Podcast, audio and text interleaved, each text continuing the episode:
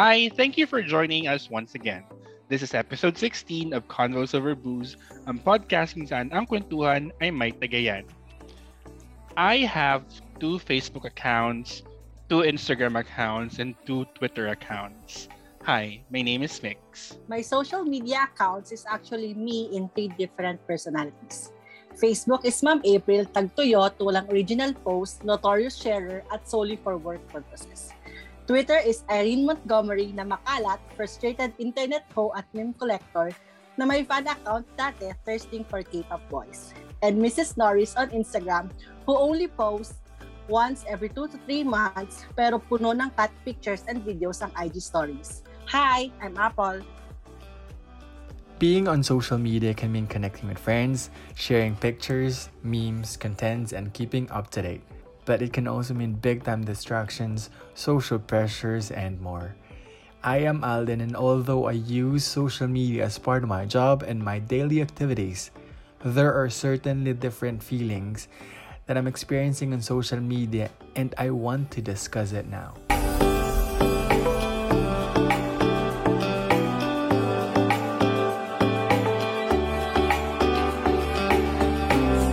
Okay, wait lang. Apple, who is Irene Montgomery? Ah, around 2017. yung Twitter account ko na-hack. Hi! Tapos, ang pinangalan niya is Irene Montgomery. Tapos, eh, nagpo-post yung Oh, Shala pa. Pinopost niya yung mga ano, mga sex video. alter, alter account. Kaya, buti na lang nakita ko yun. Siguro mga ano na, one week na na chine-check ko puro sex videos so kaya sex yung links sa ano mga ganun. Pero tapos nakita ng friend ko sabi niya Paul ikaw ba talaga to? Kasi oh pati pati pati mukha ko pinalitan niya. True. lahat pinalitan niya except sa at. Pero yung pangalan same. Irene Montgomery talaga. So ayun kaya Irene Montgomery. Oh okay Kakaloka. Anyway, what are you guys drinking for tonight? Ako, I'm just having soju. Soju again for tonight. Kayo? Feeling fancy ako. So, pink Moscato. Eme. Oh my gosh, I'm so happy. Pero tayo naka-Moscato. Pero I'm not having pink. I'm having the usual white one. And yeah, cheers to that! Cheers! Cheers! Okay. so for tonight's episode, um, we're going to talk about social media, of course. We're also since um, we are at the topic of social media, we're also going to talk about fake news and the role of social media influencers in today's day and age. Okay, so let's talk about this week's hottest topic. So let's talk about fake news on social media. There's this article that I read on Rappler recently on how Facebook algorithms can manipulate us users. A part of it reads, an internal Facebook report found that the social media platform's algorithm, the rules it com- its computers follow in deciding the content that you see, enable disinformation campaigns based in Europe to reach nearly half of all Americans in the run up to the 2020 presidential election, according to a report in Techno- Technology Review.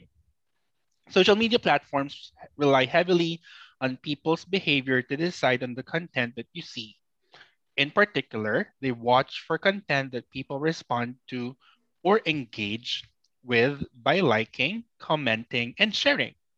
Troll farms, organizations that spread provocative content, exploit this copying high engagement content and posting it as their own. So I have a question for you guys.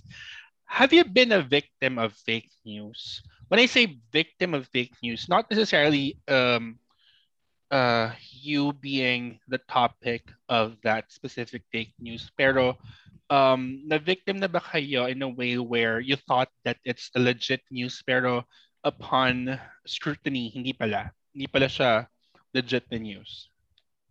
Ako, oo. Actually, recently, di ba parang nakwento ko sa'yo, it's about ano, it's about Tony Gonzaga na nagtatrabaho na siya sa PTV. Like, remember nung sinabi ko sa'yo, Uy, I saw Tony nasa ano na daw sa PTV. Tapos you called me out, sabi mo, no, hindi yun totoo, ganyan, ganyan. So, te, akala ko totoo ah, yun. Akala ko talaga. Yung may ano pa, yung may pa-background pa na ano, na parang may nasa, nagka-sign siya ng contract Yes. supposedly for PTV4. Yes, May tarp yes. pa ng TV, PTV4 logo in the background. Yeah. Tapos di pala totoo. Ikaw, Bim. Ako naman, ay nakikita, nakakakita naman talaga ako ng mga fake news all around social media. Pero remember, may sinend din ako na article sa inyo. I thought it was real. Yung logo was known sa Philippine news and then sinend ko, I, hindi ko napansin yung difference. Ah, Ah, ito ba yung Philippine wala. Star? Oh, na yung- naging Philippine Oo. Char? yung si Philippine Bea, yung si Bea Alonzo, yung topic. Mm. Tungkol saan nga ulit to? Um, parang yung about artistas eh. parang Forgot. parang hime, parang nas na mention doon na parang kinall out niya si Julia, pero wala naman talagang ganong nangyari. Ah, oo, I remember. Actually, ang daming uso ng ganyan ngayon sa social media. Not not just with fake news, pero uso din ngayon yung ano, yung what they call deep fake. Yung pwede mong i-superimpose yung face mo on someone else's picture or video to make it look like you are that person. Parang uso siya ngayon sa ano, sa TikTok. Sa TikTok, um. Yung mga nakikita kong ganyan. And nakaka-fake talaga siya. Parang Yeah. Meron mga picture na guy with an abs, pero yung picture, yung, yung, yung picture ng tao na naka-superimpose was someone that you know. Eh, alam mo namang hindi talaga, wala talaga siyang abs in real life. True. Lalo na ngayon that election is coming. How do you think will this affect the playing field come next year's election?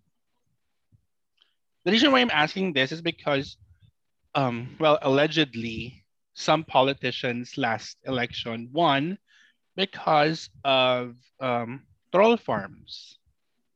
So, not just troll farms, pero um, yun nga, uso din yung spreading of fake news.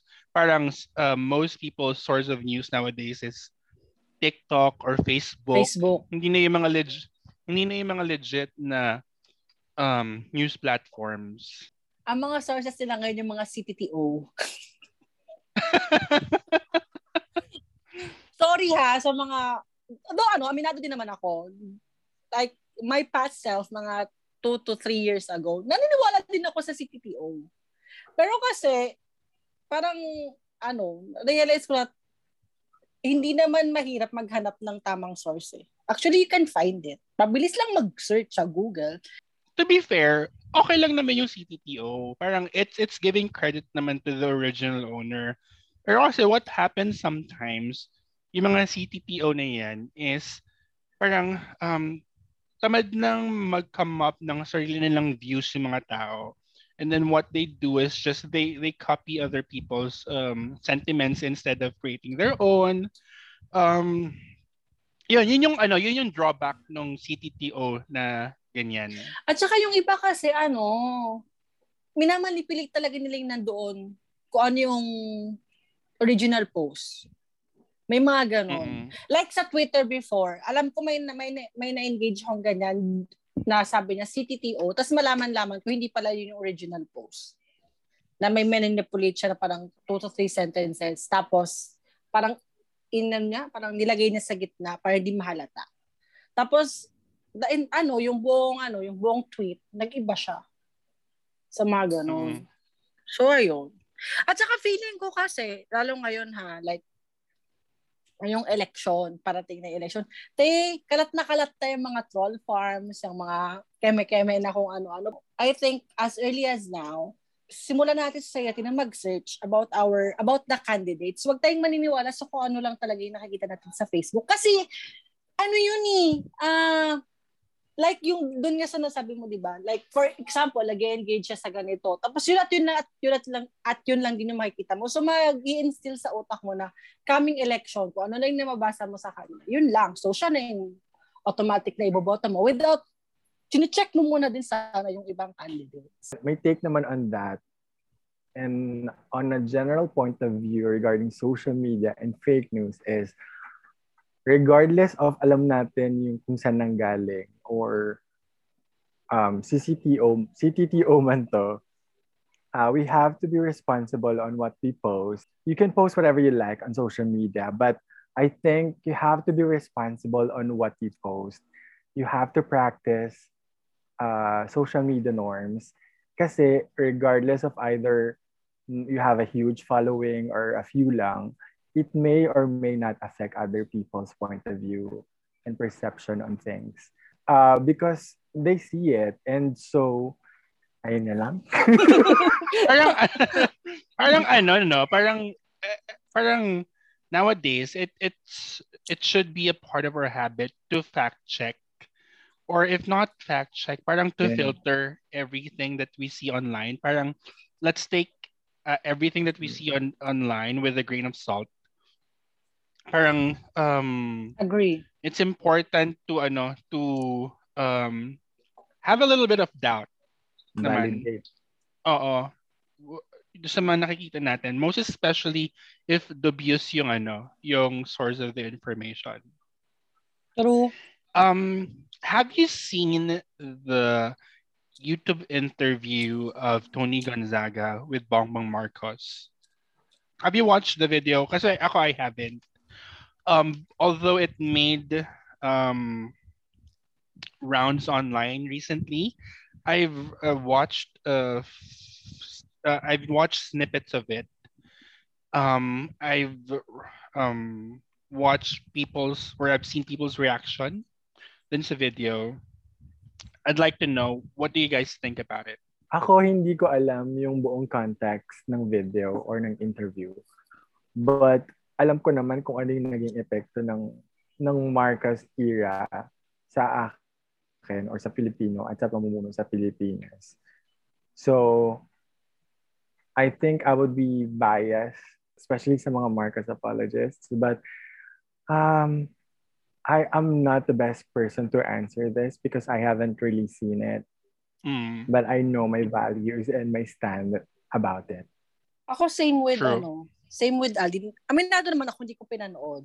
Actually, ang one, one reason why hindi ako nag-bother to check it kasi it's about him. Mm. Ganun lang, ganun lang kasi. Plus, sabihin na nating bias ako, I don't care. kasi what's written in the history books, yun yung sa akin. Doon ako, pinag-aralan, I mean, pinag-aralan naman natin yun ng mga elementary tayo. Diba? So, bakit ak parang iniisip ko, ayokong mag-iba or ayokong maging ano, parang, ay, ano, kasi uh, hindi naman siya katulad ng family niya or whatsoever. Pero kasi, there were fam may mga pamilya kasing naapektuhan during nung time ng Marcoses. So parang sorry naman, but it's a no for me. Tapos I get naman uh, na ah. Tony that we live in ano, we live in a democratic country na Tony has the right to speak her mind and MM and all. Pero kasi the way I see it, parang ano, parang ginawa lang na tayong ano, parang pinaasa niya tayo on something. Tapos ang endpoint si BBM yung dulo. Parang, ha? Hindi ko gets. Ano, anong point? Like, ano, parang ang sa akin kasi ang dating na fake neutral. Mm. Parang ganon. So, ayun. Yun lang. Yun lang yung masasabi ko. Um, at yung, yung when I was, I didn't watch the video because I didn't want um, the that specific video to gain more traction uh, through me.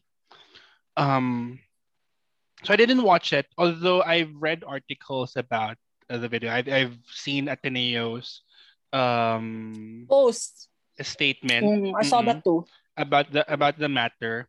And one thing that uh, uh, came about during the discussions were um, conversations about historical revisionism, but for me, it's more of historical distortion and um, versus uh, historical revis- revisionism because um, history could be revised if there are pieces of evidence or historical facts that merit uh, revision.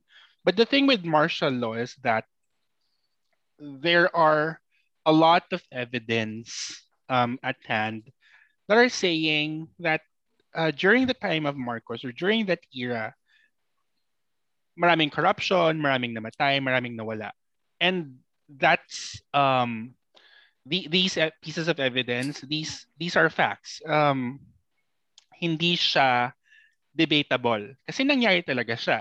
There are people who died, um trillions of pesos were corrupted. For me, it's more of historical distortion instead of historical revisionism because what's happening is that um, the story or history is being tweaked in order to fit the agenda of their family, most especially now that the elections are coming up. Agree.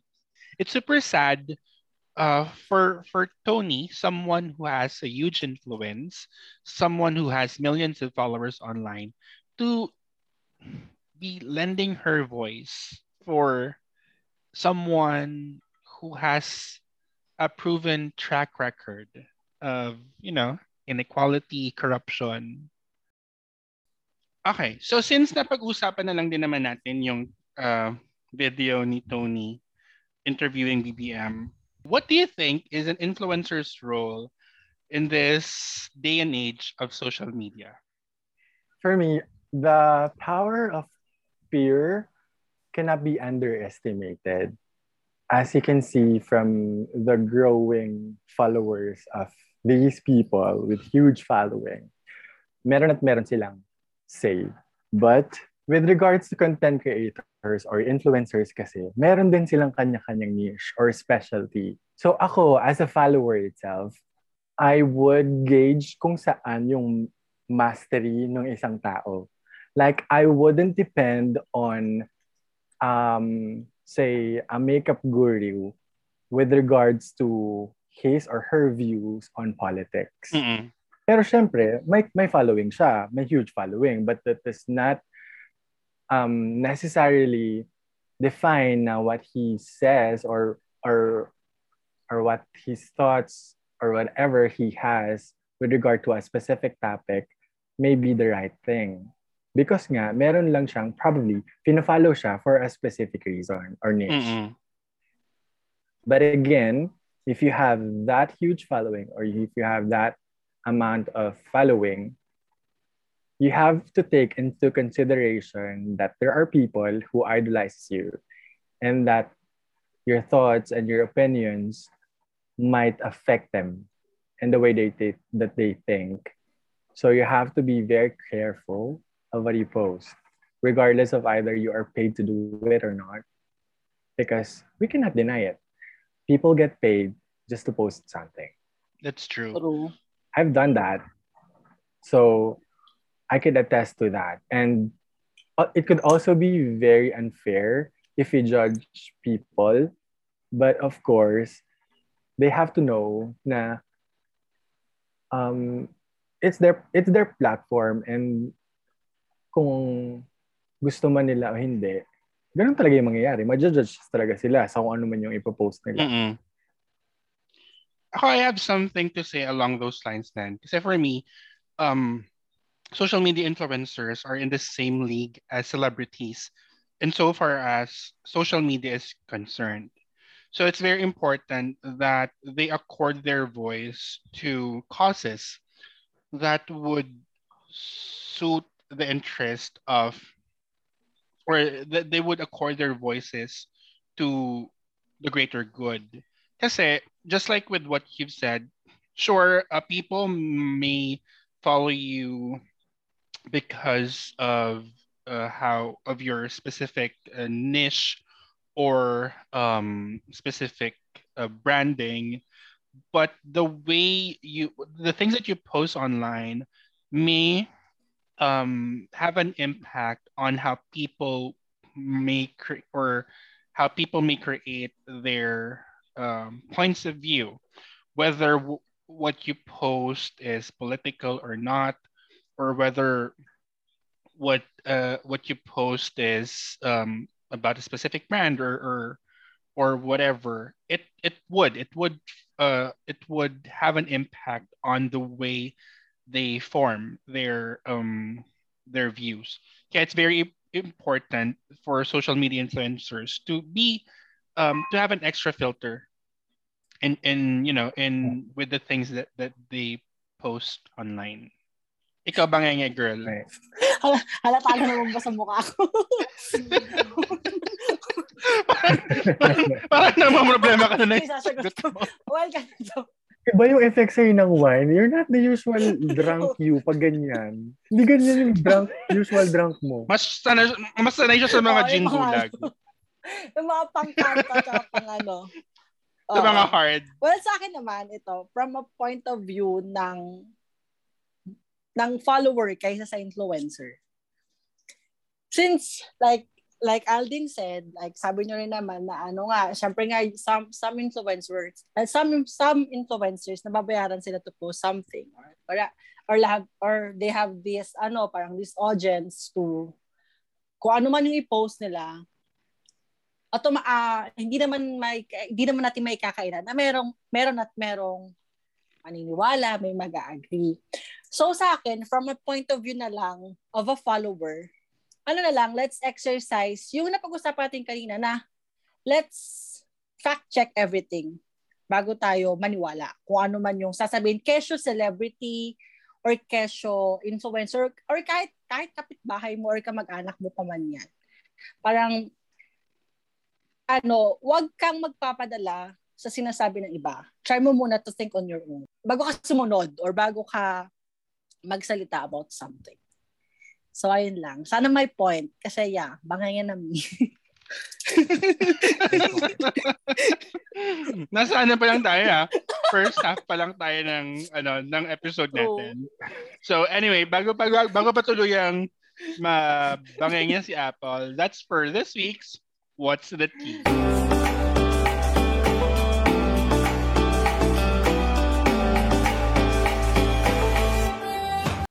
Um, so, before tayo ano, mag-move on sa ating next part, let's have our cheers. Cheers! So, guys, do you still remember Friendster, MySpace, Multiply, or anything na ano, social media during ano, high school or elementary? And what do you guys remember about them? If meron man, or if ayaw nyo itang, kung hindi nyo itatanggi na nagkaroon kayo dati. Ako, hindi ko na naabutan yan. Oh my God. Be, ano ka, Gen Z ka? Baby, baby ka, baby ka? Oo, 2000 kaya ako Oh, pinanganak. wow. Ah, ako na lang mauna para tapos na ako kasi baka ano, eh, paunti-unti na kasi ako kinukuha talaga ng Moscato eh. I remember I have Friendster. Tapos, ang pinaka naalala ko sa Friendster is yung games. Kaya games siya.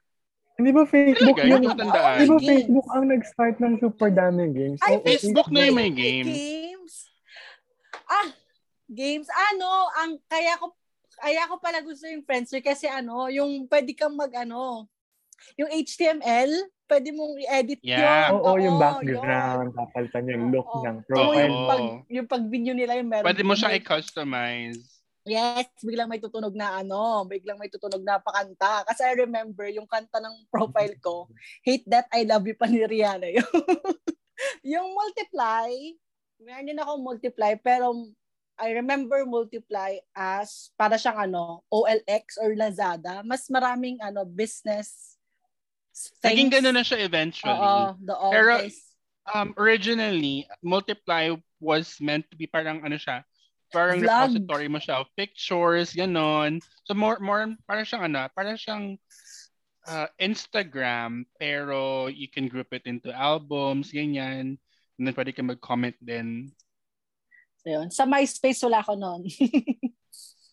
MySpace kasi is parang, parang ano siya, more of, mas pang ano siya, pang mga AFAM, pang mga American. ah, okay. Yun yung uso sa kanila. Wait lang, explain muna natin sa ano, sa audience natin. Ano ba yung Ay, oo ano ba yung pala. Friendster? Kasi baka may mga Gen Z tayong listeners, you know, hindi nila naabutan. So, So, explain guys, natin. So guys, yung Friendster, be- before nagka-Facebook, may Friendster muna. Yan yung ano, yan ang social media ng mga millennials. Millennials ba tayo? Mm-mm. oh, may, yan ang yan ang ano. Yan ang yan ang we Alam mo, consider- alam Oh. kong ano, alam kong lasing ka na. Kasi kine-question mo na kung millennials tayo. Eh nasa nasa description ng podcast natin na 30-something millennials millennials tayo. Oh. Lasing So, talaga hindi na siya. magsasalita. Kaya mo. Ikaw, Ben, did you Go, have go, ano, go. Facebook, ah sorry, Friendster and MySpace or Multiply? Yeah, I had all of this, all of these three. So, Ang taray. oo, kasi parang naalala ko, with Multiply and MySpace, I use, I use it parang mag, isang function lang. I use it as, ano, as a photo album. Parang storage ko lang yan ng mga ginagawa. Ah. Mm-mm. Kahit na mga, kahit na mga photos na wala ako, kunyari may family event or whatever, kahit wala ako doon, kahit pagkain lang i-upload ko for a specific event or ano day. Mm. And then, Friendster, of course, we all know that. Yan nga ang ang awakening era natin sa social media. True. True. Ang pinaka main point sa Friendster, aside from dun sa testimonials, is you have to choose your top six friends na makikita Mag-appear. sa Mm. profile mo. Oo, I remember. You have to Doon nagkakasiraan ng friendship. Marami nag- Oo. F4. So, kunyari, meron kang eight best friends. Oo. So, pipiliin mo, sinong ilalaglag ko dito? True, true, true. Wait lang, what's a testimonial? Testimonial naman is something that you create for somebody else or for a friend. You so this testimonial um is an is a narrative na parang ipopost mo sa profile niya as a comment or as a testimonial. So this would include a description of him or her, how you know him, how you see him, and and there. What else do we post ba? Or Parang sometimes it's just- basically, magpupurihan Or kayo sa testimonial. True. Oo, or sometimes or sometimes kasi it could own it could also be photos lang or parang ano lang gif lang doon na start yun eh di Yung may ba mga glitters, Yung mga moving Oo, icon. yun, I remember. Yeah. True, true, true. How about you mix naman? Ako I had ano, Friendster and Multiply. Wala akong, hindi ako nagka-MySpace kasi parang unti lang yung may MySpace atin noon. Pero I remember having another one which is Plurk. Familiar kayo sa Plurk? No, hindi ko knows yan. Plurk. I know Flickr Hindi ko na din matandaan. Iba pa yung Flick. Flickr is like parang ano din, di ba? Parang, photo shucks. Parang photo repository din siya. Mm, Of most of like if you if you're into photography and all that Yung Plurk naman is parang siyang timeline. Nakalimutan ko na kung paano, ano, kung paano siya talaga. Pero I remember kasi nung nasa college ako, ginagamit namin siya ng mga classmates ko during computer class. Tapos doon kami nagko-communicate kasi um, parang block Yung na yung mga ibang, ano, yung mga ah, other social media account, True. sites doon. Um, so, nandun naman na tayo sa topic ng Friendster, MySpace, and Multiply. Tingin nyo guys, um, how are they similar or different from today's uh, social media like Facebook, Twitter, and Instagram? I'd say Facebook is more like, eh, Friendster is more like Facebook na mainly used Yes. Yeah. before. So for commoners, for everyone, for whatever you are, you you'd use Facebook. Parang and then, parang sa Facebook kasi, you have sets of friends Mm. then. So, um, yun yung similarity niya with um with with Friendster. Friendster. The thing about social media accounts now is that medyo distinct na yung ano nila, yung differences True. nila kasi. Like for example, you could clearly differentiate um Twitter Facebook with Twitter and Instagram. Mm, kasi Twitter parang um, you post something. It's more of a no, it's more of you like shouting out, shouting to the whole world, and then everyone else would would see uh, your your tweet, and then people would react to it. And then Instagram is like a feed of photos. Para siyang ano, para siyang multiply before. Um, and then now, yung multiply nga, eventually parang naging marketplace siya. And Instagram is starting to be like that um, in a way. Um, so, yun. Ikaw, Apple. Sa akin naman, like you guys said, yung ano nga, yung yung Facebook para lang naman siyang uh, Friendster, ang exception lang may ano. 'Di ba parang sa sa Facebook ay sa Friendster ba may mga comments parang wala no. Parang yung from testimonies naging comment siya. Yun lang. Yeah, oo. Tapos But I think pwede ka mag-comment sa profile I can't photo. remember. Sa Friendster, Oo. Sa hindi ko Friendster. matandaan. Ang difference kasi ng testimonials sa comments ngayon is that yung testimonials is naka-ano na siya, naka-post siya sa feed nung or sa main profile ng tao. Unlike with co- with comments, divided siya per posts. So, saka ano siya, more on comment. Yung testimonial is ano, parang um, ayun nga, magpapastikin nga kayo, pupurihan kayo, ganun. Apple, Apple is the smartest bitch in class, ganun. Pota. Siya ang favorite na student ni Sister Remy, ganon. Ah, ganun. kasi sa Oh, kasi hindi ko din talaga maalala kung pwede bang mag-comment aside sa testies lang sa ano eh, no sa Friendster. Oh, anyway, sa Twitter naman kasi I consider to, Twitter as my ano, news source.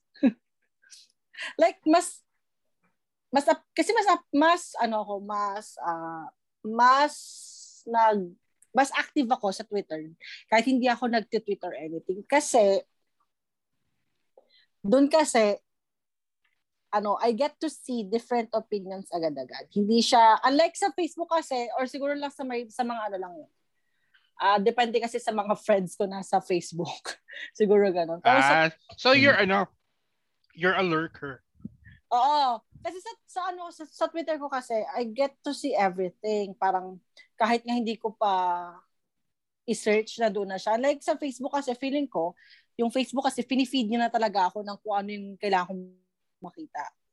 Mga ganon. Tapos, mostly kasi, medyo bias yung Facebook, ano ko, Facebook wall ko. Mm. Sa Instagram naman, like yun nga sabi no, kasi ay, ay di ko talaga naabutan yung time na ang multiply was ano para siya sa mga pictures. Ang natatandaan ko talaga siya para siya OLX sa akin. Like pwede kang bumili ng something. Kasi I remember namili pa ako doon ng sapatos sa multiply before. So, ayun lang naman. Um, anyway. Since lahat tayo nagkaroon ng Friendster, di ba? Um, tingin nyo, ano yung naging downfall niya at bakit siya nawala? Bakit na lang siya nawala? Kasi I remember, nagpanic ako nung time na sinabi ni Friendster na na mawawala na siya. Tapos, sobrang nanghinayang ako sa mga pictures ko na nandoon. Kasi wala akong ibang copy. Were you? Lang Were you able to save your, no, your, no, your pictures? hindi ko na nabuksan. Ako din, kasi hindi ko na matanda yung password. Yung password, same. Na parang nag-transition na kasi ako sa Facebook noon. So, hindi ko na matandaan kung anong ginamit kong account doon. So, ayun, hindi ko siya na, ano, na-save. downfall kasi of, of Friendster is that during its um during its um last days, there they had an option where um you could see people who viewed your profile. So parang ano na siya, parang it it became creepy na kasi um you could see who viewed your profile, sino yung nag-i-stalk sa'yo, parang ganon. So parang since ganun yung naging kalakalan, parang eventually, people had to leave the site kasi parang, yun kasi yung purpose ng social media, to stalk people din, di ba? O, tapos malalaman yun, nila. ano, Malalaman nila kung sino yung nag-view ng profile na. Eh di wala na. Wala na yung thrill of stalking, di ba? True. True. One of the purpose, not the only purpose. Ah, one of the though. purpose, one of the purpose, uh, Purposes. syempre ang main purpose is to to connect people, di ba? Connect via text. I feel naman natin, di ba? sarcasm. when kapag may kapag may mga crush tayo or may mga cutie tayo nakikilala, first thing that we do is we we search for their ano, 'di ba? For their Facebook, media, Instagram, or. Twitter accounts and then stalk natin. That's how we get to know people nowadays. 'Di ba? Bef- That's how we background check. Ah, that's how we background check, correct? Hindi na yung ano, hindi na yung magpa-first date kayo tapos mo lang makikilala yung tao, di ba? Ngayon, before the first date, meron ka ng little idea Paano about siya? who the person is. May ano ba? May, hindi ko na kasi talaga matanda ng Friendster. Meron bang messaging sa Friendster? Parang wala, no? Oh, Wala. so fe- oh, yun, isa pa rin yun sa ano, isa pa rin yun sa feeling ko downfall niya kasi I remember nung nag nung uso ang Friendster, ang messaging namin nangyari siya sa GM sa phones. Like yung text text pero wala yun nga wala akong matandaan doon sa Friendster. So feeling ko eh ang Facebook kasi 'di ba nung na-introduce siya sa atin, merong ano, automatic, merong kang way to message someone. Though ano, I remember, wala pang ano nun, wala pang messenger app. Mm-mm. Di ba? Like sa computer ka lang magsisend ng messages. So I think yun, feeling ko isa yun sa downfall nila. Kasi syempre, mas may ano, mas ma- mas may way to connect si Facebook through ano nga, through messaging kaysa kay Friendster. Mm-mm. How about you, Pim? Um, feeling ko hindi lang nila na kasi may market siya eh, for sure. It was actually at the top of the platforms before. Hindi lang siguro nila na utilize yung how they will be able to earn out of it. Like how Mhm. Facebook is earning from ads now, or Instagram is earning from ads, or Twitter is. Um, so I think, okay, I'm not claiming na sila talaga yung pinaka nauna, but being one of the the starters on social media, parang sila yung naging experimental. So parang naging guinea pig sila. So this new Mm-mm. platform could blossom. True. Parang hindi Kumbaga- na-sustain ganun. Kumbaga, they Oo. paved the way. Fa- Friendster paved the way. True. Hindi, pero naniniwala pa rin ako na nag-pave na way for Friendster or any other social media is ang slam book. Ay, true. true naman. Yan din ang digital, ano, yan din naman ang Naging kawalan digital natin. lang. Naging ano lang naman, yan ang ano, yan ang ano natin, ancient way of stalking people's lambok. True. Okay, anyway, so guys, kailan ba kayo nag-start magkaroon ng this ano social media accounts like Twitter? Tapos, tingin nyo, bakit ba sila sobrang benta to the point na may mga tao like Mix na meron multiple accounts na joke. Hindi, charay, charay. Excuse, can I just explain? So yung, okay. yung Facebook ko, dalawa yung Facebook ko, okay? Mm. Um, yung Facebook ko is for, isa for friends, and then isa for, ano, for family. Kasi iba yung image ko sa family, iba yung image ko sa friends ko. Tapos, yung Twitter ko naman, so I start, I, I joined Facebook mga 2009. And then yung second account ko for family, ah siguro mga na-create ko sa mga two years after my first. Mm. Yung Twitter ko naman, meron akong old Twitter account before. The problem is that, dini-act when, um, nung naging busy ako, dini-activate ko siya. Eh sa Twitter pala, um, if nag-deactivate ka ng account, tapos hindi mo siya na-revive within 60 days, I think, Mawawala Um, na siya. mawawala na siya, hindi na sa'yo yung handle. So unfortunately, hindi ko siya na-retrieve.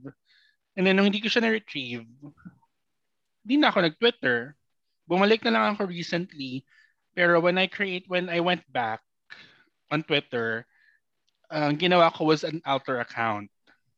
Hindi ako nagpo-post ng nudes sa Twitter, okay? Clear ko lang kasi Okay, okay.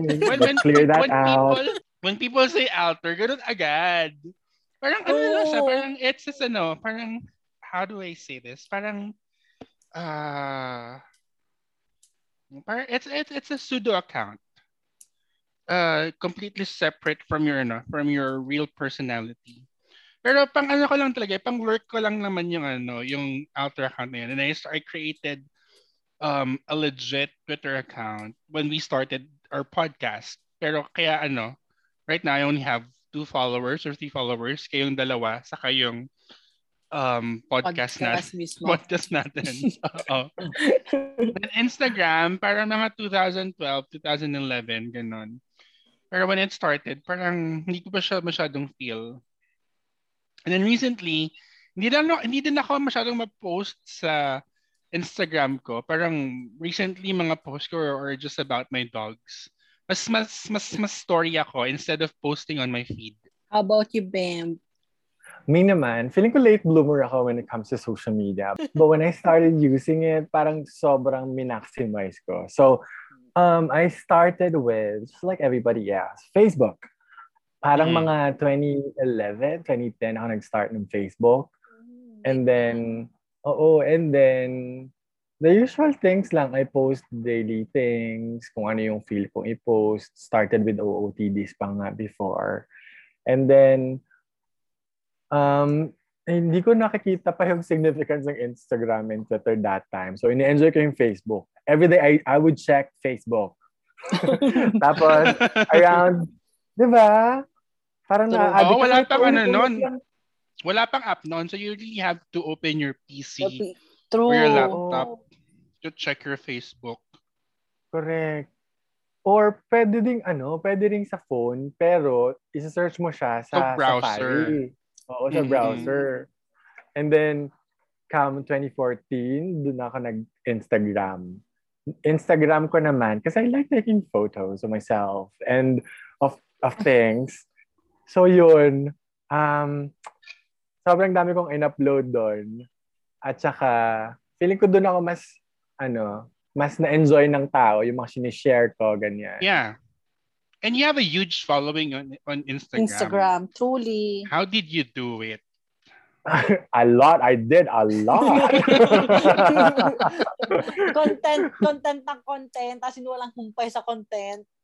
Hindi kasi, Mm-mm. pero dati kasi, ang content lang is like traveling or like when you're doing things. So, um, yung, da, yung ex ko, gustong gusto niyang lumalabas ng city. Kahit na dito lang sa, Mm. lo- lo- sa- kahit local travels lang, like Bora or Cebu or whatnot. And, gusto gusto niya din nagte-take ng photo. So, palitan kami. I'd be the, bo- the, I'd be the Instagram boyfriend for him and he's gonna be the Instagram boyfriend for me.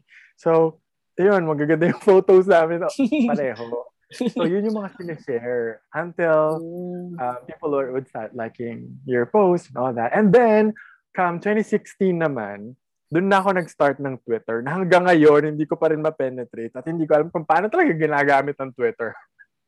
I, I, I'd use it like how I use Instagram lang. I'd post photos. Sometimes I'd rant, pero not very often.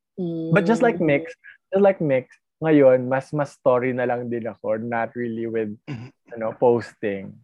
Sa feed. Mm. Nagka-pet society din ba kayo? Saka Farmville? Sa Sa Oo Facebook? naman, Girl, Farmville. Farmville. Grabe yung Farmville. Sineryoso ko yung Farmville. As in, as in, pupunta pa ako sa computer shop dati para mag-harvest ng eggplants. Ako ano lang, sa start lang siya masaya, tapos nung tumagal, hindi ko na bet. Kasi never talaga ako na, hindi never talaga akong na, na get interested sa mga any form of computer games. Talaga ba kahit yung- nag-Mobile Legends ka? Oo, no una, di ba nga? Tas- Nung start lang, nag-Mobile Legends ako, tapos nung tumagal na, wala na. Di ba Saka yung nag-Animal Pet Crossing ka Society, din? Oo, tignan mo, ilang buwan ko lang hindi nagagamit yung Switch ko. Wala lang, nakatenga lang siya. Gusto ko yung Pet Society noon kasi parang siyang Tamagotchi. Di ba nga? Gusto, bet na bet ko noon yung Tamagotchi Mm. as we've discussed sa Batang 90s episode natin. Gusto ko yung Tamagotchi. In fact nga, naghahanap ako ng leads. So, sa mga listeners natin, if may leads kayo dyan, kung saan ako makakabili ng Tamagotchi, Yung legit ha, hindi yung sa Shopee. legit! Oo. Sa akin naman, nag-start ako ng ng friend, Facebook noong 2009. Yun, oo, 2009. Wala akong masyadong M except sa ginagawa, ginagamit ko ang Facebook dati para lang mag-communicate sa mga classmates ko regarding sa assignment namin sa nursing class. Yun lang. Kasi nung nakaraan, parang nag na ano, di ba may mga lumalabas sa Facebook ngayon na parang parang share this, blah, blah, blah lumalabas yung kaya your post eh, 10 years ago, lumalabas yung mga ano ko te, yung mga kalat ko sa ano, Memories. oo, yung mga kalat ko sa Facebook. So ayun, I had to delete some of them. Tapos sa Twitter naman, sabay siya actually, sabay siya ng Facebook ko. Tapos at one point, nagkaroon ako ng uh, nagkaroon ako ng K-pop ano tawag ito? Meron akong K-pop fan account na around 2 3 2 to 3 years ago na ano fairness naman, meron naman siyang makabulahan naman. Tapos, meron din akong isang account na Which is yun ang ginagamit ko ngayon na more on ano, pang-lurk lang yon ng mga eme Mm. Tapos ang Instagram, super late ako sa Instagram parang 2014 ata, 2015. Kasi gina nagkaroon ako ng Instagram after I watch a concert. Pinost ko lang siya doon. Tapos like you guys, hindi din na hindi din ako mahilig mag-post more on stories of cats and ano lang din siya, plants. So ayun. Um, may tanong pala ako, follow-up question lang. Sa tingin nyo, di ba, um, namayapaan na siya. Nawala na si ano, si Friendster. Tingin nyo, ano ba ang meron kay, kay Facebook? Bakit nagtagal siya? Um, sinabi ko kanina, yung ano, na na-materialize na yung ads, na kumikita siya until now. Pero actually, one of the features that I like nung unang-unang face, Facebook pa was poke. Naalala niyo yun? May poking. Oo, Ah, yeah. That's how it works. That's how it works, di ba? Di ba? May nakalandian din ako poking. dyan. Dahil sa poke na yan. I'll din poke you. Ay, true, true, true. Ako naman, feeling ko kaya lang din siya nag-last. Kasi ano, like Aldin said, ginamit siya din sa business. Like may mga, may mga, for example, uh, businesses na meron silang official Facebook. Like pwede ka talagang direct makipag-communicate sa kanila through through social media. Kasi hindi yun available before. Ah, siguro, ang kaya nag-glass ang Facebook kasi every time, meron silang ini-introduce na bagong features. Like for example, di ba, una nag-start lang siya as, you know, connecting friends and then magko-comment ka lang and then there's poking and then yung messaging naging messenger. Um, tapos they started introducing um, videos. Mga live. Oh, Facebook Live, then nagkaroon ng stories. So parang Content ano, call. parang there were things that got people interested as uh, you know, um as eh, parang there were things that got people interested every time. Kaya feeling ko kaya siya naglalas. Hindi na bore yung mga tao sa kanya. Okay, your turn, Bim. Wait, going back doon, so na-realize ko lang, kasi minention natin with Facebook, with the poking and all that, I also like the feature of, of Twitter naman. With Twitter naman, I also like their hashtag feature.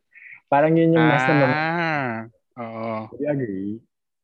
And then, with Instagram naman, what I like is, ano, story. Parang they, they initiated story, di ba? Tingnan na, X. Yes. And then, Or initially, naging sa Snapchat siya.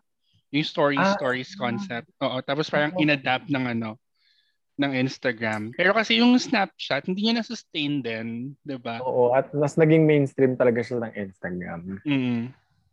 But anyways, ano naman sa palagay niyo yung mga good sides and bad sides ng social media platforms na to? Let's start with the good one.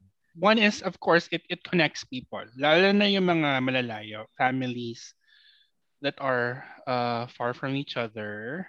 Like ako, for example, um, coming with, with my parents living in the US, ako, kami ng brother ko dito sa Philippines, um, we use social media to connect, to stay updated with, you know, with what's happening sa buhay ng isa't isa.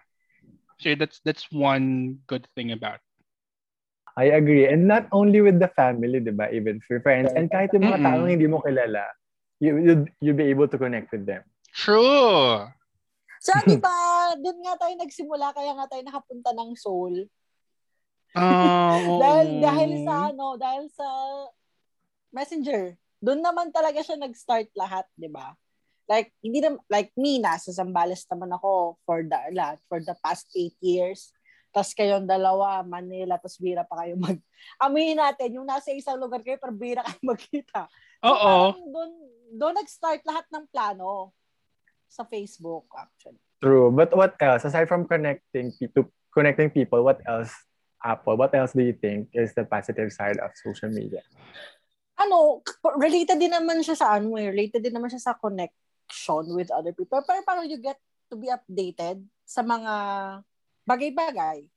Like mm-hmm. not just kung anong ginagawa ng ano, kung anong ginagawa ng friend mo or ng loved one mo. Pero parang like from the news, 'di ba? Like for me, Twitter, Twitter is my ano, I consider Twitter as my ano, Jaryo, daily Jaryo. Mm. Kasi kasi ano, hindi lang kasi siya sa akin kasi ang Twitter kasi hindi lang siya mainly naka-focus kung anong nangyayari sa Philippines. Actually, during my ano, during my K-pop days, yung hardcore K-pop days pa ako, naging ano ako, mas, naging mas Ay, hindi ka hardcore ako. ngayon? hindi na masyado talaga, Ti. We. Hindi na masyado. Oo nga. Pag nag-concert, pag nag-concert yung boy band mo, hindi ka manonood? Siyempre. Siyempre doon tayo agad. VIP agad ko. Opo, tadi hardcore ka. Pero hindi, hindi na ako active ba. Pero kasi, ano, isa sa ano din, isa din sa good side na natutunan ko sa social media, especially from Twitter, is naging ano ako, naging sensitive ako about different social issues. One particular is about the topic of colorism. Ay. Mm. Oo, oh, seryoso. Akala ko lasing, akala ko lasing na siya. May paganyan pa siya. Oo. Hindi, seryoso. Seryoso to. Like, aminado naman ako during my ano, during my kabataan days ano talaga ako, insensitive talaga ako sa mga jokes ko. Mm. Like, I, I, nag-joke talaga ako ng very offensive. Even, I think, baka nga makita pa sa Twitter, sa mga past tweets ko yun eh. Aminado naman ako. Pero kasi, nung nag-Twitter ako and I get to meet other people from other places, like, I have friends from US, I have friends from the UK. Like, iba-iba kasi nakakasama mo. So, parang nagiging, parang nagiging ano ako, nagiging sensitive ako na, ay, hindi ako pwedeng magsabi ng ganito kasi I know at some point may makakakita at makaka-offend ako. Which is sad ha, kasi minsan kasi sa atin sa mga Pilipino, yung mga jokes about colorism, like, like we take it as a joke lang. Walang ano, walang preno. Pero kasi to other people, it's very offensive. So ayun, nagpapasalamat ako sa social media kasi naging ano ako, naging mas sensitive ako sa mga ganong bagay na hindi pala lahat talaga pwedeng i-joke mo lang. So when you say colorism, this pertains to a person's skin color? Yes. Even sa kung ano yung mga nangyari sa kanya, sa culture niya. Like, not, ah, para mga like, racially um, Oo. Yung mga racially charged slurs. na na jokes. Mm, true yung mga ganon. Ah, baka bigat naman yan. Okay, ako naman. Sorry naman. Gets yung point. Gets yung point. Point taken. Okay, para lang maging light, me as being a marketing manager, I think social media is very helpful for brands to reach to their um, market or to their audiences to create organic content, to um, make branding, and of course, the paid advertisements. Mm. Nagiging helpful siya for sales conversion. Ayun, yung point ko doon. Since nabanggit mo na din yung work, oh. another advantage for me um, coming from someone who has worked in recruitment for a couple of years, and nabanggit din natin siya kanina, yung background check. Um, I've had um, some candidates before who had uh, dubious backgrounds who, when I checked their Facebook profiles, hindi nag-match yung nasa resume nila saka nasa Facebook account nila or kung ano yung sinasabi nila sa sa interview and nasa Facebook accounts nila. Kasi there, di ba sa Facebook, um, you could put there yung mga um, previous work experiences mo, the school mm where you graduated from, ganon. And I had this one candidate before who had um, who, who has been working for a long time pero hindi niya ma-explain yung um, yung uh, vacant years sa uh, resume niya. I mean, yung, meaning yung years na unemployed siya. So, hindi niya ba justify kung yung ginawa niya doon. And then, um, parang ano lang, I just had an instinct or to, to look at his profile uh, account on Facebook. And when I did, uh, well, medyo um, unfortunately for the person, nilagay niya kasi doon yung mga work experiences niya.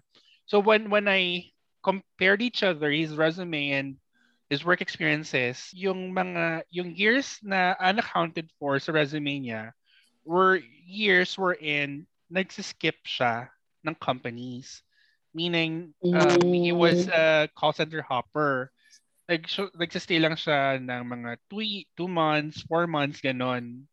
Kaya pala, unaccounted for yung mga missing years sa resume niya. So yun, in, in that way, that that's how social media has become helpful uh, in my job as a recruiter before.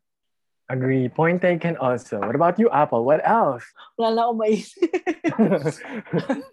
okay, saluhin kita. Wait. okay, go. Gusto ko munang sabihin doon, ito ibang point ito ha, pero in connection din doon sa sinabi ni Mix, sometimes what you post online does not define you. I mean, what you post on social media does not does not define you. Yeah, Pero of kasi course. yung sinabi ni, yung sinabi ni Mix was like, someone, something sketchy about this guy, and so you had to make a research, and that's a good thing. Na my social media where we can do fact check. And, um, but another point of argument also is that people might think that what you post in social media is entirely how they True. judge you. Pero Mm. which, which is not true. Because sometimes I do that. I post things na very light lang. I don't want negativity. I want li- I would just wanted to lift everybody else's um, mood. So I'd post parang um, walang kwentang posts talaga. I Yeah. would share jokes or memes and that does not define me at all. I mean, maybe uh, pumasok sa isip ko and it consumed me for a while, but it's not, I mean, that isn't just me. So, Yeah, yun and yung point ko. There are people who have different personas online. Agree. Diba? May mga people True. who who who tulad nga sabi ni Bem, um there there are some who post good vibes things online. May mga yung iba mga GV-GV lang yung pinopost nila Mga online. memes. But when you you know when you talk to them in person, medyo may mga hugot din pala sila, 'di ba? I mean sometimes Oo. what you see online is not entirely how a person is like in real life. Mm-mm. True, true, true, true yan. Very true. Most of the times, may purpose talaga sila and sometimes these are the perception that they want to be seen lang. Mm-mm. Di ba nga ako, I have two Facebook accounts. Dun sa family Facebook account ko, Oh, I am the yeah. ano, I am the achiever ano son or grandson Good ganon. The good guy ganyan. Sa real Facebook account ko with friends, walwal ganon. Walo.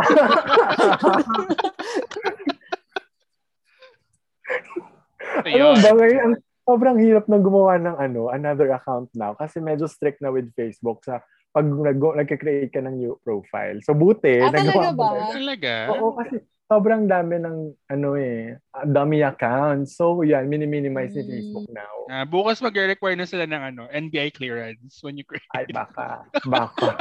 What else? Apple. Hmm. Shut ako na naman. Wala akong maisip. I mean, eto, ano lang to ha, per- personal ko to. I don't, hindi ko naman sinasabi na gayahin niyo ako. Pero kasi, one purpose of Twitter for me is to rant. Ah, yes. I like, I get to rant non-stop. Tapos, kasi ang Twitter sa akin, kasi ano, most, ano lang siya eh, come and go. Ma- Wala akong pake if people read about my post or actually, ah, wala talaga at all. Para siyang diary ko na, ay lang, makapag-release lang ako ng mga gusto kong sabihin and then after nun, tapos na. Now Like, that you- katulad nga, si- Oo. Katulad nga sinabi niyo, hindi naman lahat ng hindi hindi porket nag-rant out ako ay, ay ibig sabihin ano na ako parang annoying na ako na tao. Just may mga pagkakataon lang talaga na you have to do it. Parang gano'n. So hindi yun hindi hindi yung rants ko, hindi yun entirely ako. Happy din ako minsan. Marant lang talaga. Now that you mentioned it, yan actually yung purpose why I created an alter Twitter account. Parang ano lang talaga siya, dump site lang talaga siya ng mga thoughts ko. Yung, yung mga yung mga things that you know I couldn't even tell my friends like to you guys or to family. Doon ko siya minsan pinapost. Most especially when I was not doing ano pa, journaling yet. So yun talaga, I mean, dump site talaga siya ng mga thoughts ko. Sa Twitter ko siya nilalabas. At saka ang funny, lahat ng alter account natin, hindi natin alam. I don't know your, hindi, ko, hindi ko alam yung alter account mo. Sure din ako, hindi nyo rin alam yung K-pop account ko. so, Ako Yun. wala akong alter account. Isa lang yung Twitter ko talaga. Hindi ko nga alam gamitin kung paano yung Twitter eh. Ba yan? Anyway. Anyways, now that we have discussed about all the good sides of social media, at na-mention na yun, yun na yung ranting, I would start with the negative side of social media. First thing for me is, wala kang personal filter kung ano yung makikita mo. So, mga, yan, mga ranting ng ibang tao, negative things, Mm-mm. fake news, lahat yan may access ka. Yan yung isang negative sa akin ng social media. What else? Next. Siguro one negative side for me of social media is that nawawala yung boundary natin with other people. Minsan kasi parang just because there's social media, just because um there are new means to um reach out to people, um hindi na natin na, na realize where our limits are Mm-hmm. like for example um like for example messaging people kunyari um sometimes we, we we send a message at what 2 a.m 3 a.m the good thing now is that yung mga phones natin meron na silang ano um sleep capability where you could snooze off um notifications um during your sleeping time. Pero back when it wasn't a thing yet, yung phone mo, it would vibrate or would um, notify you um, at at the wee hours of the, of the night or the morning, di ba? Mm-mm. Nakakairita siya. Saka sometimes, um, people would expect you to reply right away. Like when when you, for example, when you read a message, and then the the other person sees that you've read the message, they expect right away that you could ka. reply. Or kahit nga minsan na, na hindi mo pa na read, kahit nakita ka lang nila online, they'd expect that they'd respond. Yeah. Oo. True. Like, ako kasi, sometimes I read messages right away. Pero, um, since, yun nga, um, I'm studying, what I do is I would reply in the evening. Right. Ganun minsan yung ginagawa ko. Yun, yun mga ganun, parang just because people have, have read their message, um, doesn't mean that they could reply right away. I mean, for some people, nakaschedule yung reply nila. True. Um, ako naman, hindi, hindi ko naman nilalahat. Oh. Pero kasi ano, medyo, Bakit ako na-excite dito sa sagot to? medyo ang gago kasi nung ano, ang gago kasi nung cons na sasabihin ko. Pero kasi, para sa akin, minsan, hindi ko naman, hindi naman palagi, yung social media, nag-ano siya, nag-harbor siya, or siya yung ano, pinanggagalingan ng inggit na nararamdaman ko. Ah, Ay, oo. other people. Like, minsan, parang, kunwari, like sa Instagram, like, I see people na nagpupunta sila sa sa mga, like ngayon, during the pandemic, I see friends of mine from college na, te, nakaka-attend sila ng concerts, nakakapag-travel sila, kasi wala sila dito. Nasa ibang bansa sila. So parang, low-key, naiingit ako sa kanila. Yun yung negative kasi ano, binibreed niya yung ano ko, pagiging inggitero ko. Pero yun nga, we have to take everything that we see on social media with a grain of So, salt. kasi, true. sometimes, you know, what what other people post online is not Hindi naman talaga yun. then. Yeah. True, true. Mm-mm. throwback. That's why nauso yung throwback. Throwback. Yes. True. Like speaking of throwback, I mean, some some people would would post travel pictures for for a month, ganun, for two months, sometimes even for a year. 'Di ba? Yung mga out of out of country travels nila, they would post it. Parang one year worth of content nila yun online, 'di ba? Kaya ako when I travel, um, except for for mga throwback ano mga pictures, 'di ba? Know, siguro yung kapag when I travel outside of the country, yung content ko for that trip, siguro ano lang siya, pang pang one month max lang siya. Then after nun, move on na tayo ng ano, ng ibang ibang content. Ikaw, Bemb. Hindi, ako naman, with regards to throwback, and feeling ko din, um, na-maximize ko to. Naka-schedule kasi, kasi even ako, with my personal social media account, I would schedule my posts. So, even, kasi strategically planned. Like, when you have mm. your feed goals or specific campaigns, natutunan ko to because of work. So, my, yung mga content for the hotel, for the brand, yung mga content for the brand, siyempre, ginagawa na siya months before bago i-release yun. So, Saka may mga peak hours kasi, di ba? Yes. Inaral ko din yan. Mm-hmm. Kung saan mas makakakuha ka ng maraming traction or engagement. Engagement. Mm-hmm. And mm-hmm.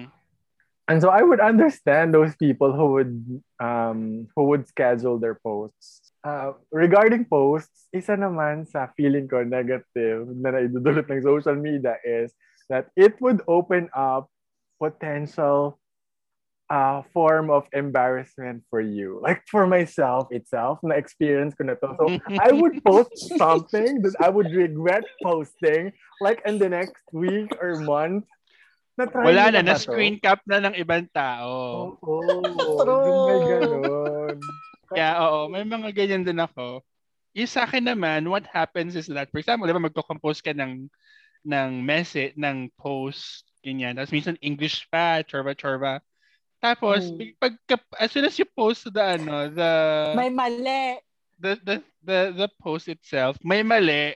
Tapos wala na. Oh, Siyempre, uh, yung iba nakita na nila, na-like na nila, ganyan. Kapag, oh. sometimes what I do, kapag unti pa lang yung nag-like, dinidelete ko yung post. Ini-edit mo. Hindi ko ini-edit, dinidelete ko. Kasi oh, nakikita eh. Wala uh, Sa Twitter lang kasi hindi mo talaga ma-edit. So, ang ginagawa ko sa Twitter, kino-quote ko yung sarili kong tweet na mali.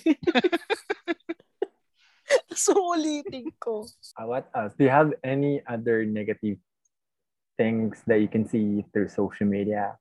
Siguro one bad thing about social media is, it, yun nga, well, like, we're, we're talking about negativity naman um, it has become a source of negativity, most especially nowadays. Now more than ever, the, the topic of mental health has been at the forefront of, of conversations.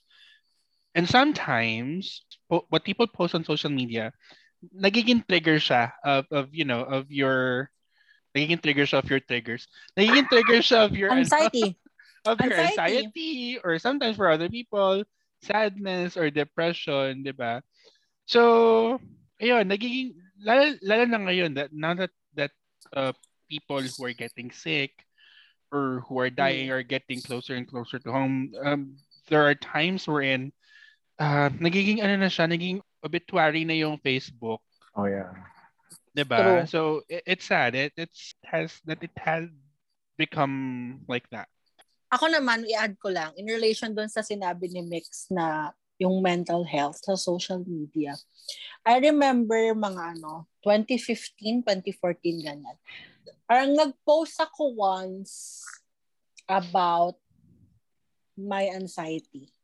Like parang, alam ko sinabi, parang may, tinag ko yung friend ko doon. Eh, kasi siya yung usually nakausap ko noon before. Like sabi ko. Si Isa ba to? May mang, no, si Gladys mm. yung friend ko sa BFP. Like, magkausap kami. Tapos parang, tinag ko lang siya into something na ano, parang sabi ko na, sana, hopefully, parang, ang, ang, ang idea ng ano, idea ng post, parang hopefully, things will get better. better. Ganyan, Mm. Tapos, there's, there's this one guy na kakilala namin na nag-comment.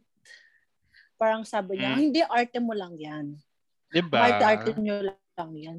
Yung gumano siya, tapos starting that day, ano, hindi ko siya NFO ha, hindi ko siya, hindi ko siya delete sa Facebook kasi, ano siya, kasama namin siya sa work. So I can't. Hindi hindi ko maiiwasang kailangan ko siyang kailangan ko makipag-communicate sa kanya kasi at, alam ko at one point makakausap ko siya. So hindi ko siya dinelete. Ang ginawa ko sa kanya, starting that day, every time na mag mag-ask siya or mag kasi may GC kami, I would never reply or di ko papansinin. Kasi, na-offend talaga ako. So, parang sinabi niya, parang ang sa isip ko, sino ka para sabihan ako na nag-aarte lang ako when in fact, hindi naman ikaw yung nakakaramdam ng nararamdaman ko. That, well, yun siguro yung one negative side of social media that, you know, uh, what you post online, Mabilis kang ma-judge oo, ng na, mga na, tao. na, na, na, na-infiltrate kagad siya ng ibang tao. Mm-mm. Kaya nga after din nun, hindi na rin ako nakikip, hindi na rin ako nagpo-post anything about it. Like, I talk to you guys in private na lang. Saka yun nga kasi, that, just because it, it becomes easily infiltrated by other people, and marami, marami talaga ano, marami talagang tarantado online. di ba? Mm-mm. Maraming insensitive na tao online. It could just, you know, comment anything on your post. And it's sad na there are people who are like that. True. May question ako sa inyo. Do you guys do social media detox? Ah, yan ba yung ano, nag-deactivate ka? Why are, you- why are you laughing? Hindi mo alam talaga. Ano to? No, kasi hindi ako sure. Ah. Oo, yun yun. Kasi ako, I do it all the time. Sorry naman, bobo moment. Hindi kasi talaga ako sure. O, dahil sa cheers. Oh, Girl, pulang-pula. cheers! cheers! Um, I do social media detox, pero meron akong um, specific time in the year during um, Holy Week. It has become my, ano, my panata. Na every time during Holy Week, hindi lang ako nag, nag apart from going uh, online on Facebook or apart from deactivating my my social media accounts, I also use uh non-smartphone. Ang ginagamit ko is yung, yung, yung Ah. 3310 ko na binili ko before. Na-mention ko siya Ah. last episode, di ba? There was Yeah. this, there's this uh, uh, 3310 phone na binili ko. And then I, I use that so that I won't get tempted to check my phone. Kasi sometimes, kahit dinidelete mo yung, i-deactivate mo yung Facebook mo or Instagram or Twitter or i-delete mo yung app itself, sometimes, you could still check it through your browser. So, True. minsan ganun yung, ganun yung, minsan I get tempted, so ganun yung ginagawa ko. So, instead of getting tempted, I, I use an analog phone na lang. Hmm, may tanong ako, may ano, may tanong ako diyan sa ano, na, non-smartphone mo. Hmm. Is it globe or sun? Tangina. Hindi ko gets. Di ba smart? Globe, sun, PLDT. Ah, Ah, may suncell pa ba? hindi ko alam pala. Oo, ganun. nasa smart siya. Nasa smart siya. Ha? Meron Kapag pala ano kasi, di ba nung time natin, kapag may jowa ka, ang sim mo is laging sun cellular. True. Kasi only call, only text. Dati pa yon nung high school, pero may only calls na din ang Globe and Smart. Ano ka ba? Ngayon, oo. Hindi, Pero nung high school hindi. tayo, Oo. Mas mura, mas mura siya compared sa sun, ay sa. Smart and Globe. That. kaya malalaman mo talaga kung sino yung may jowa sa atin noon. Kasi naka-suncell sila. Or may smart sila na prepaid, may suncell pa sila na prepaid. Trots. Pero hindi justification yung Sun Cellular SIM because I remember, may son ako dati. Never naman ako nagka-jowa ng high school. Ay, Okay.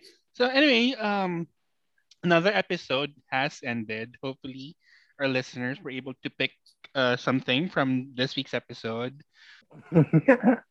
At sana nga nag-enjoy kayo guys. Sa palagay ninyo ba, ano bang benefits sa inyo ng social media? Is it very beneficial or very, very, very beneficial? we would love to hear them from you guys. Let us know your thoughts by tagging us on our social media accounts and use the hashtag hashtag Converse Over and hashtag COB social media. Feel free to follow us as well on our personal social media accounts. I have Twitter, Facebook, and Instagram at alden.ph. You may follow me on Instagram and Twitter. That's mix underscore universe. Um, MIKS underscore universe. Utang na loob. Dagdagan nyo po yung three followers ko sa Twitter. Ako naman. I'm on Twitter and Instagram. That's on Apple Salido. That's A-P-O-L-S-A-L-I-D-O. So, ayun na nga. Don't forget to like and follow us on Apple Podcast and Spotify. Click that follow button and notification bell to be notified once we drop new episodes. And for partnerships and collabs, hey there, beautiful brands. you may email us at convosoverbooze at gmail.com. Again, calling out all the beautiful brands out there, beautiful people here. okay, Apple. Ano naman ang topic natin for next week? I think it's about time na that we talk about the topic that we have been unconsciously trying to evade for quite some time. The Oh. pandemic. The three of us have talked about an array of topics in our past episodes, pero hindi pa natin napag-uusapan ang buhay before the pandemic, during the pandemic, at paano na kaya kung matapos man to at kailan after the pandemic. Yan ang aabangan ng ating mga listeners next Monday at 6 p.m. And as a final reminder to our listeners, COVID cases are rising exponentially, so please stay at home to keep yourselves and your loved ones safe. Let us all follow safety and health protocols when out of our homes. Wear our face masks properly at all times and maintain proper social distancing.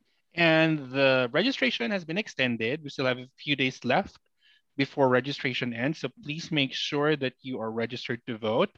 And let us be smart voters come May 2022.